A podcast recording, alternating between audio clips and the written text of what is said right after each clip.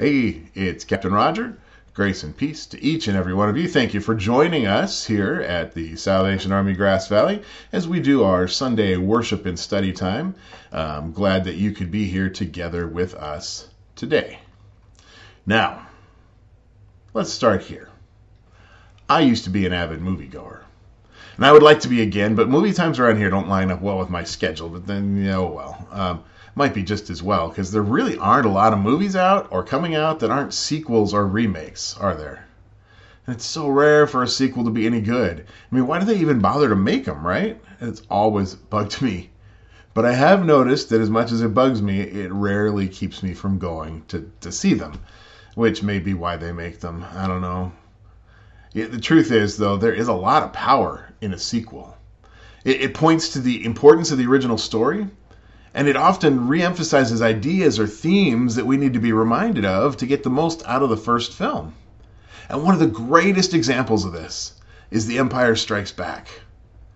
I mean, the first Star Wars movie, it was good, but the continuing story and the revelations that come in the second film make it even greater. Once you've heard Darth Vader declare, Luke, I am your father, it gives the original movie a whole different feel and power, which pushes us to want to get more into the characters and the settings. Which is then what led to more movies and more world building and more story that actually changed everything. And without working too hard to make the leap that I want you to make here, I think you're going to see this isn't something new with movies, it's actually something very old. Sequels, bringing new light to the original story, is something that happens quite a lot in Scripture. Now, the story we're going to look at today in Acts chapter 3 is very much one of those sequels. Now, will you grab either or both your Bible and our Acts journal and find your way to Acts chapter 3? Let me apologize for not warning you. I was about to dump a spoiler on you with the whole Darth Vader thing. It's only been 40 years since the movie came out. Some of you may not have seen or heard about that whole Luke, I am your father thing, right? Sorry. Right, so as you find Acts chapter 3, I'm going to just read to you from Luke chapter 5, starting at verse 18. Luke 5, starting at verse 18. Some men came carrying a paralyzed man on a mat and tried to take him into a house to lay him before Jesus. When they could not find a way to do this because of the crowd, they went up on the roof and lowered him on his mat through the tiles into the middle of the crowd, right in front of Jesus. When Jesus saw their faith, he said, Friend, your sins are forgiven. The Pharisees and the teachers of the law began thinking to themselves, Who is this fellow who speaks blasphemy? Who can forgive sins but God alone? Jesus knew what they were thinking, and he asked, Why are you thinking these things in your hearts?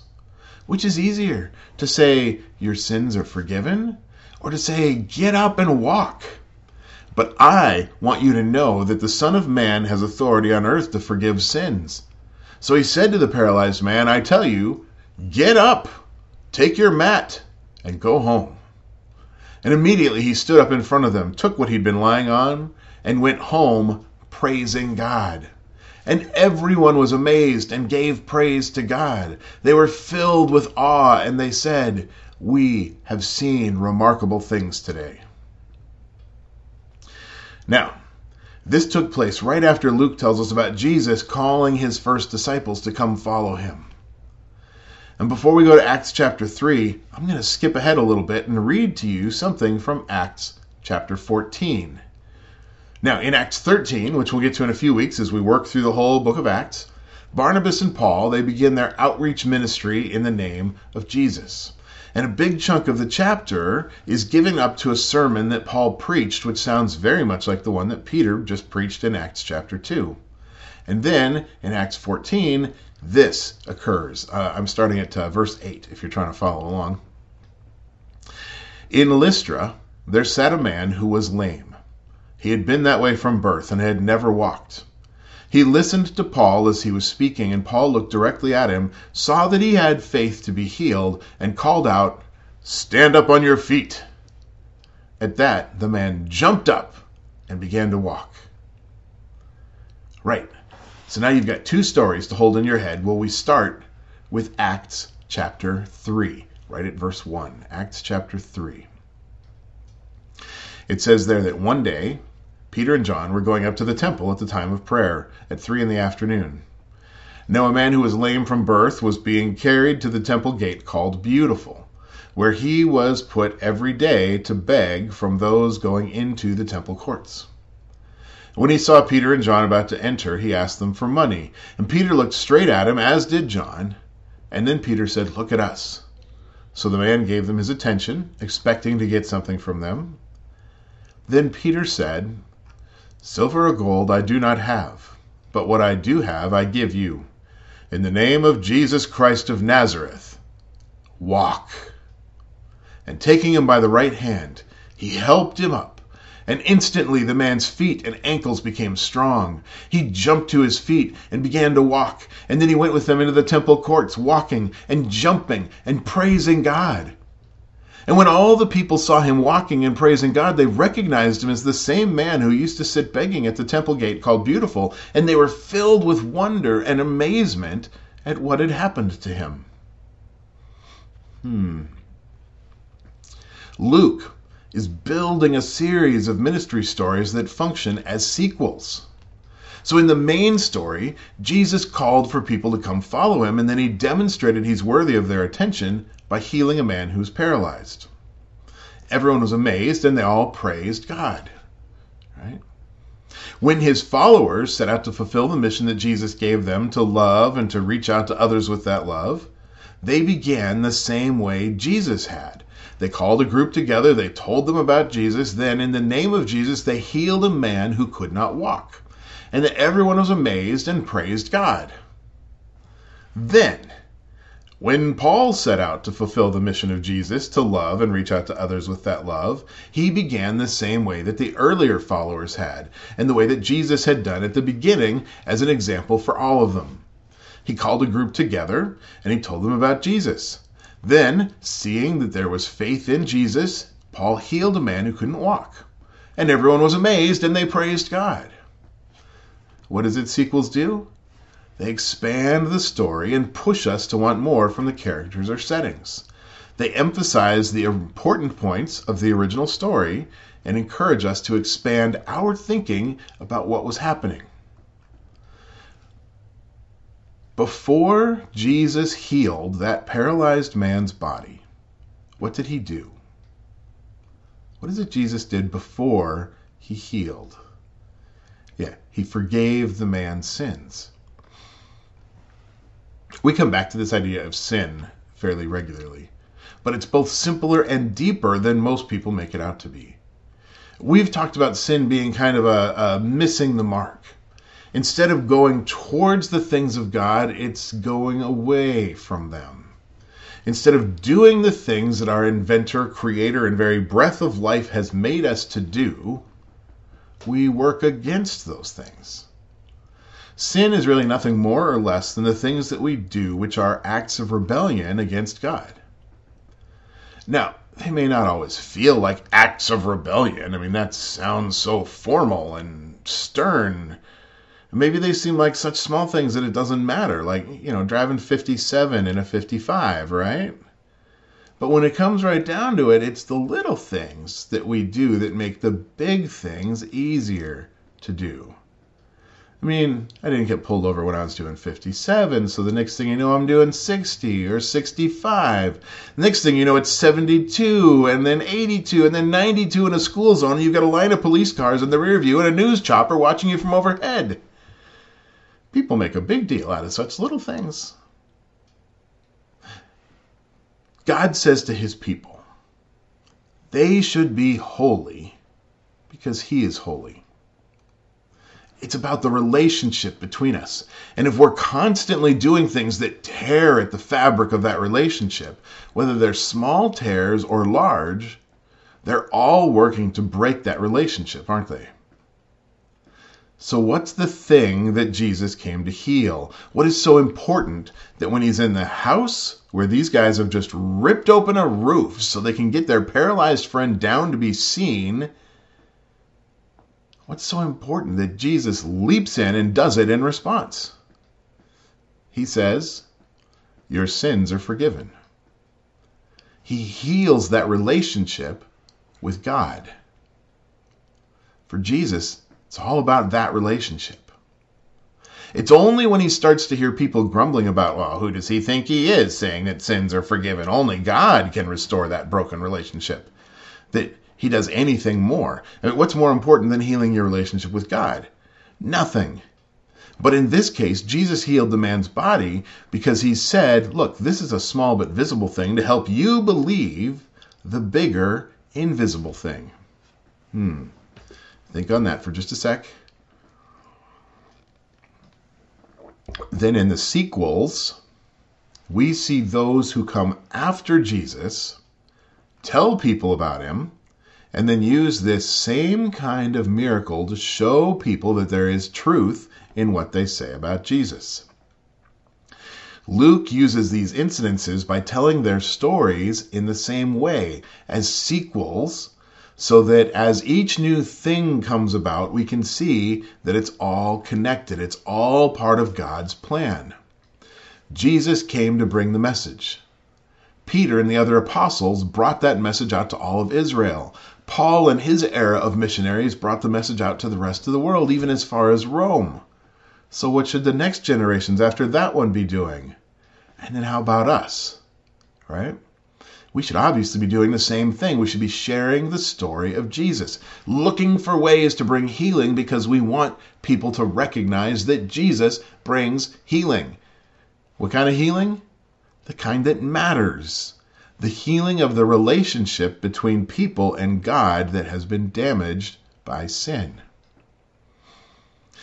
Look, as soon as Peter has this man who was born unable to walk, literally dancing with joy beside him, drawing the attention of thousands who were there at the temple in Jerusalem with them, he makes sure he points them all back to that more important kind of healing. Look, Acts chapter 3, look uh, verse 11. Verse 11. Well, the man held on to Peter and John. All the people were astonished and came running to them in the place called Solomon's Colonnade um, for those of us in the modern world, uh, that was a section that ran around the temple complex where the crowds went through. Um, it was a great place to make announcements or speeches. It would be heard by a lot of people all at once. Uh, it was also called Solomon's Porch, but it had these big columns that held up a roof to keep the sun and the rain off anyone who was there. And uh, a place with a lot of columns is called a colonnade. So there's your vocabulary word for the day. Right, I'm going to go back to the scripture. Verse 12. When Peter saw this, when Peter saw all these people coming running to see them there in the colonnade, when Peter saw this, he said to them, Fellow Israelites, why does this surprise you? Why do you stare at us as if it was by our own power or godliness we had made this man walk?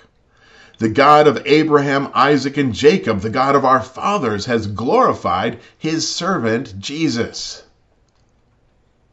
This is this is so much like Jesus, by the way. When they healed the guy, it's like they were trying to keep it quiet. Shh, no one, no one look. I'm just healing someone. It's amazing, it's a miracle, but you don't you don't need to see this. They just did it and then they're like moving on through the temple like it's nothing. And it's because this guy hung on them and made kind of a scene out of his joy that everyone was suddenly rushing over to see what was going on. And they saw, when they, they got there, they saw the man who had always been laying on the mat outside the gate to the temple proper. They saw him up on his feet and dancing, screaming out joyful praises to God like a madman, hanging on these two guys who had been followers of Jesus. So now the spectators who are here and see this, they become part of the spectacle because they are flabbergasted by the whole thing. I mean, what? Who? How? Uh, what's going going on? What kind of stir are these Jesus people making now? So Peter's like, Whoa, whoa, hold on there. This isn't us. This is a God thing. God did it because of Jesus. Uh, no, that's not quite right. Not just Jesus. God did it because his servant, Jesus. This is God glorifying his servant. That's what they said. Now, to us, this might just say they're saying, you know, Jesus worked for God. I mean, sure, that's that's part of it.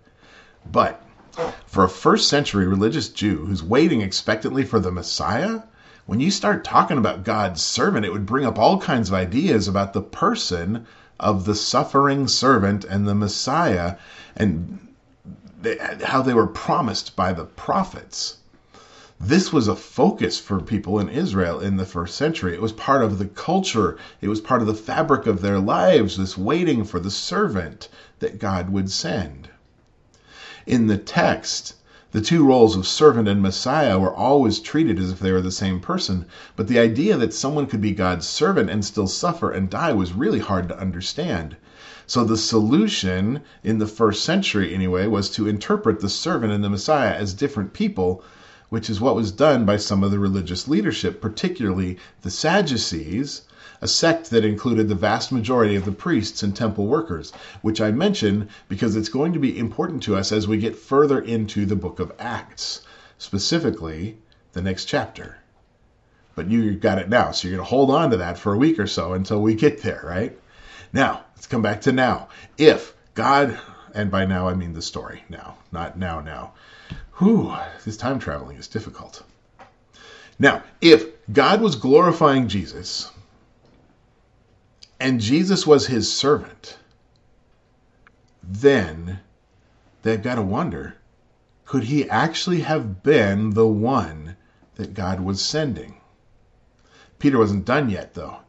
He said, uh, we're still in verse 13 here the God of Abraham, Isaac, and Jacob, the God of our fathers, has glorified his servant Jesus. You handed him over to be killed, and you disowned him before Pilate, though he had decided to let him go. He's like, look, you guys handed Jesus over to Pilate, our oppressive Roman governor, right? And even Pilate said he was innocent, but you still demanded that he be killed. Isaiah said this about the servant in the prophecy that God gave him to share with the people. Isaiah said, By oppression and judgment he was taken away. Yet who of his generation protested? For he was cut off from the land of the living. For the transgression of my people he was punished. It's like saying this servant is going to be killed because of the misdeeds of God's people. Right? And Peter says, this is Acts 3, verse 14, you disowned the holy and righteous one and asked that a murderer be released to you. Which is what happened, right? Pilate said, Look, I'm going to let Jesus go. And then the people are like, No, no, no, no, no. Free one of the leaders of the rebellion, this Barabbas guy. Free him instead kill Jesus. Uh, Peter calling calling uh, Jesus holy and righteous, the righteous one, that resonates with uh, something Isaiah said too. Isaiah called the servant the righteous one. He said, after he has suffered, he will see the light of life and be satisfied. By his knowledge, my righteous servant will justify many, and he will bear their iniquities. Now, I wonder how many of the people around are starting to make this connection here. They're going to get it more because P- Peter's going to bring this home. But these are passages that most people knew back then. We don't dwell in Scripture the way that people from the first century in this particular society did. They lived in Scripture. They shared Scripture together. They they they were steeped in it. Not so much now, unfortunately. There are connections that people would have been making as Peter spoke. They would have been saying, hmm, Jesus suffered and died, and now there are all these rumors and stories about him being alive. It's impossible, of course, but could it be true? Peter's not going to wait for them to puzzle through, though. He's, he's got more for them. Verse 15, he says, You killed the author of life, but God raised him from the dead, and we are witnesses of this. Look, so Jesus was murdered to set a murderer free, and if that wasn't messed up enough, the person that you killed is the author of life.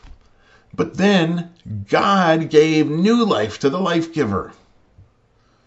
And Peter's saying that he and John and the others with them, they had all seen Jesus alive. They were witnesses. Witnesses don't just see things, a true witness shares what they've seen. Peter and John saw Jesus after he was dead and he was alive. And they're telling people about it. Jesus is alive. Now, I know that sounds crazy, and it probably did to many of the people present in that crowd too, except while Peter is speaking, there's this guy running back and forth and jumping up and down and shouting out some hallelujahs and an amen here and there, along with other loud praises to God. It's this guy who was born with legs that couldn't support him, that could not move at his command, a guy who had spent every day of his life, from youth to adulthood to now, lying on a mat near the gateway into the temple, begging for alms so that he could live. He's dancing in the name of Jesus, he is dancing. And Peter says, 16, by faith in the name of Jesus, this man whom you see and know was made strong. It's Jesus' name and the faith that comes through him that has completely healed him, as you can all see. Now I'm going to try to get in the rest of what Peter said in fewer interruptions because it's good stuff. Look at verse 17. This is still Peter. He's still talking. Now, fellow Israelites, I know that you acted in ignorance, as did your leaders. But this is how God fulfilled what he had foretold through all the prophets, saying that his Messiah would suffer. See, Peter's trying to make sure this doesn't turn into some kind of blame game. Oh, it's all your fault. No, it's your fault. He's just explaining what he says they missed. The suffering servant and the Messiah, they are one and the same, and they are Jesus. And now people are getting it. They're starting to get it. They're seeing the man walking and jumping. They're seeing him healed. They're hearing about Jesus resurrected and all that. They're getting the fact that God is moving. God is moving in the world around them, but what is it that they are supposed to do? Well, don't worry. Peter's got that for them. Verse 19, he goes on, he says, Repent then. Repent then and turn to God so that your sins may be wiped out so that times of refreshing may come from the Lord, and that he may send the Messiah who has been appointed for you, even Jesus. Heaven must receive him until the time comes for God to restore everything as he promised long ago through his holy prophets. Oh, so what's the point of all this? Restoration. Your sins are forgiven, they're wiped clean away. Your relationship with God is made new through the Savior that He sent. Jesus came, He suffered, He died, and He was raised up to get your attention, to reach you with the message. What message? The message that the time is coming for the kingdom of God, and God wants you in His kingdom. The problem is you're outside and you're headed away. Come back. Come back. Jesus has shown you the way into the kingdom, just like the prophets said the Messiah would. Look at verse 22. Peter goes on. He says, Look, for Moses said, The Lord your God will raise up for you a prophet like me from among your own people. You must listen to everything he tells you. Anyone who does not listen to him will be completely cut off from their people.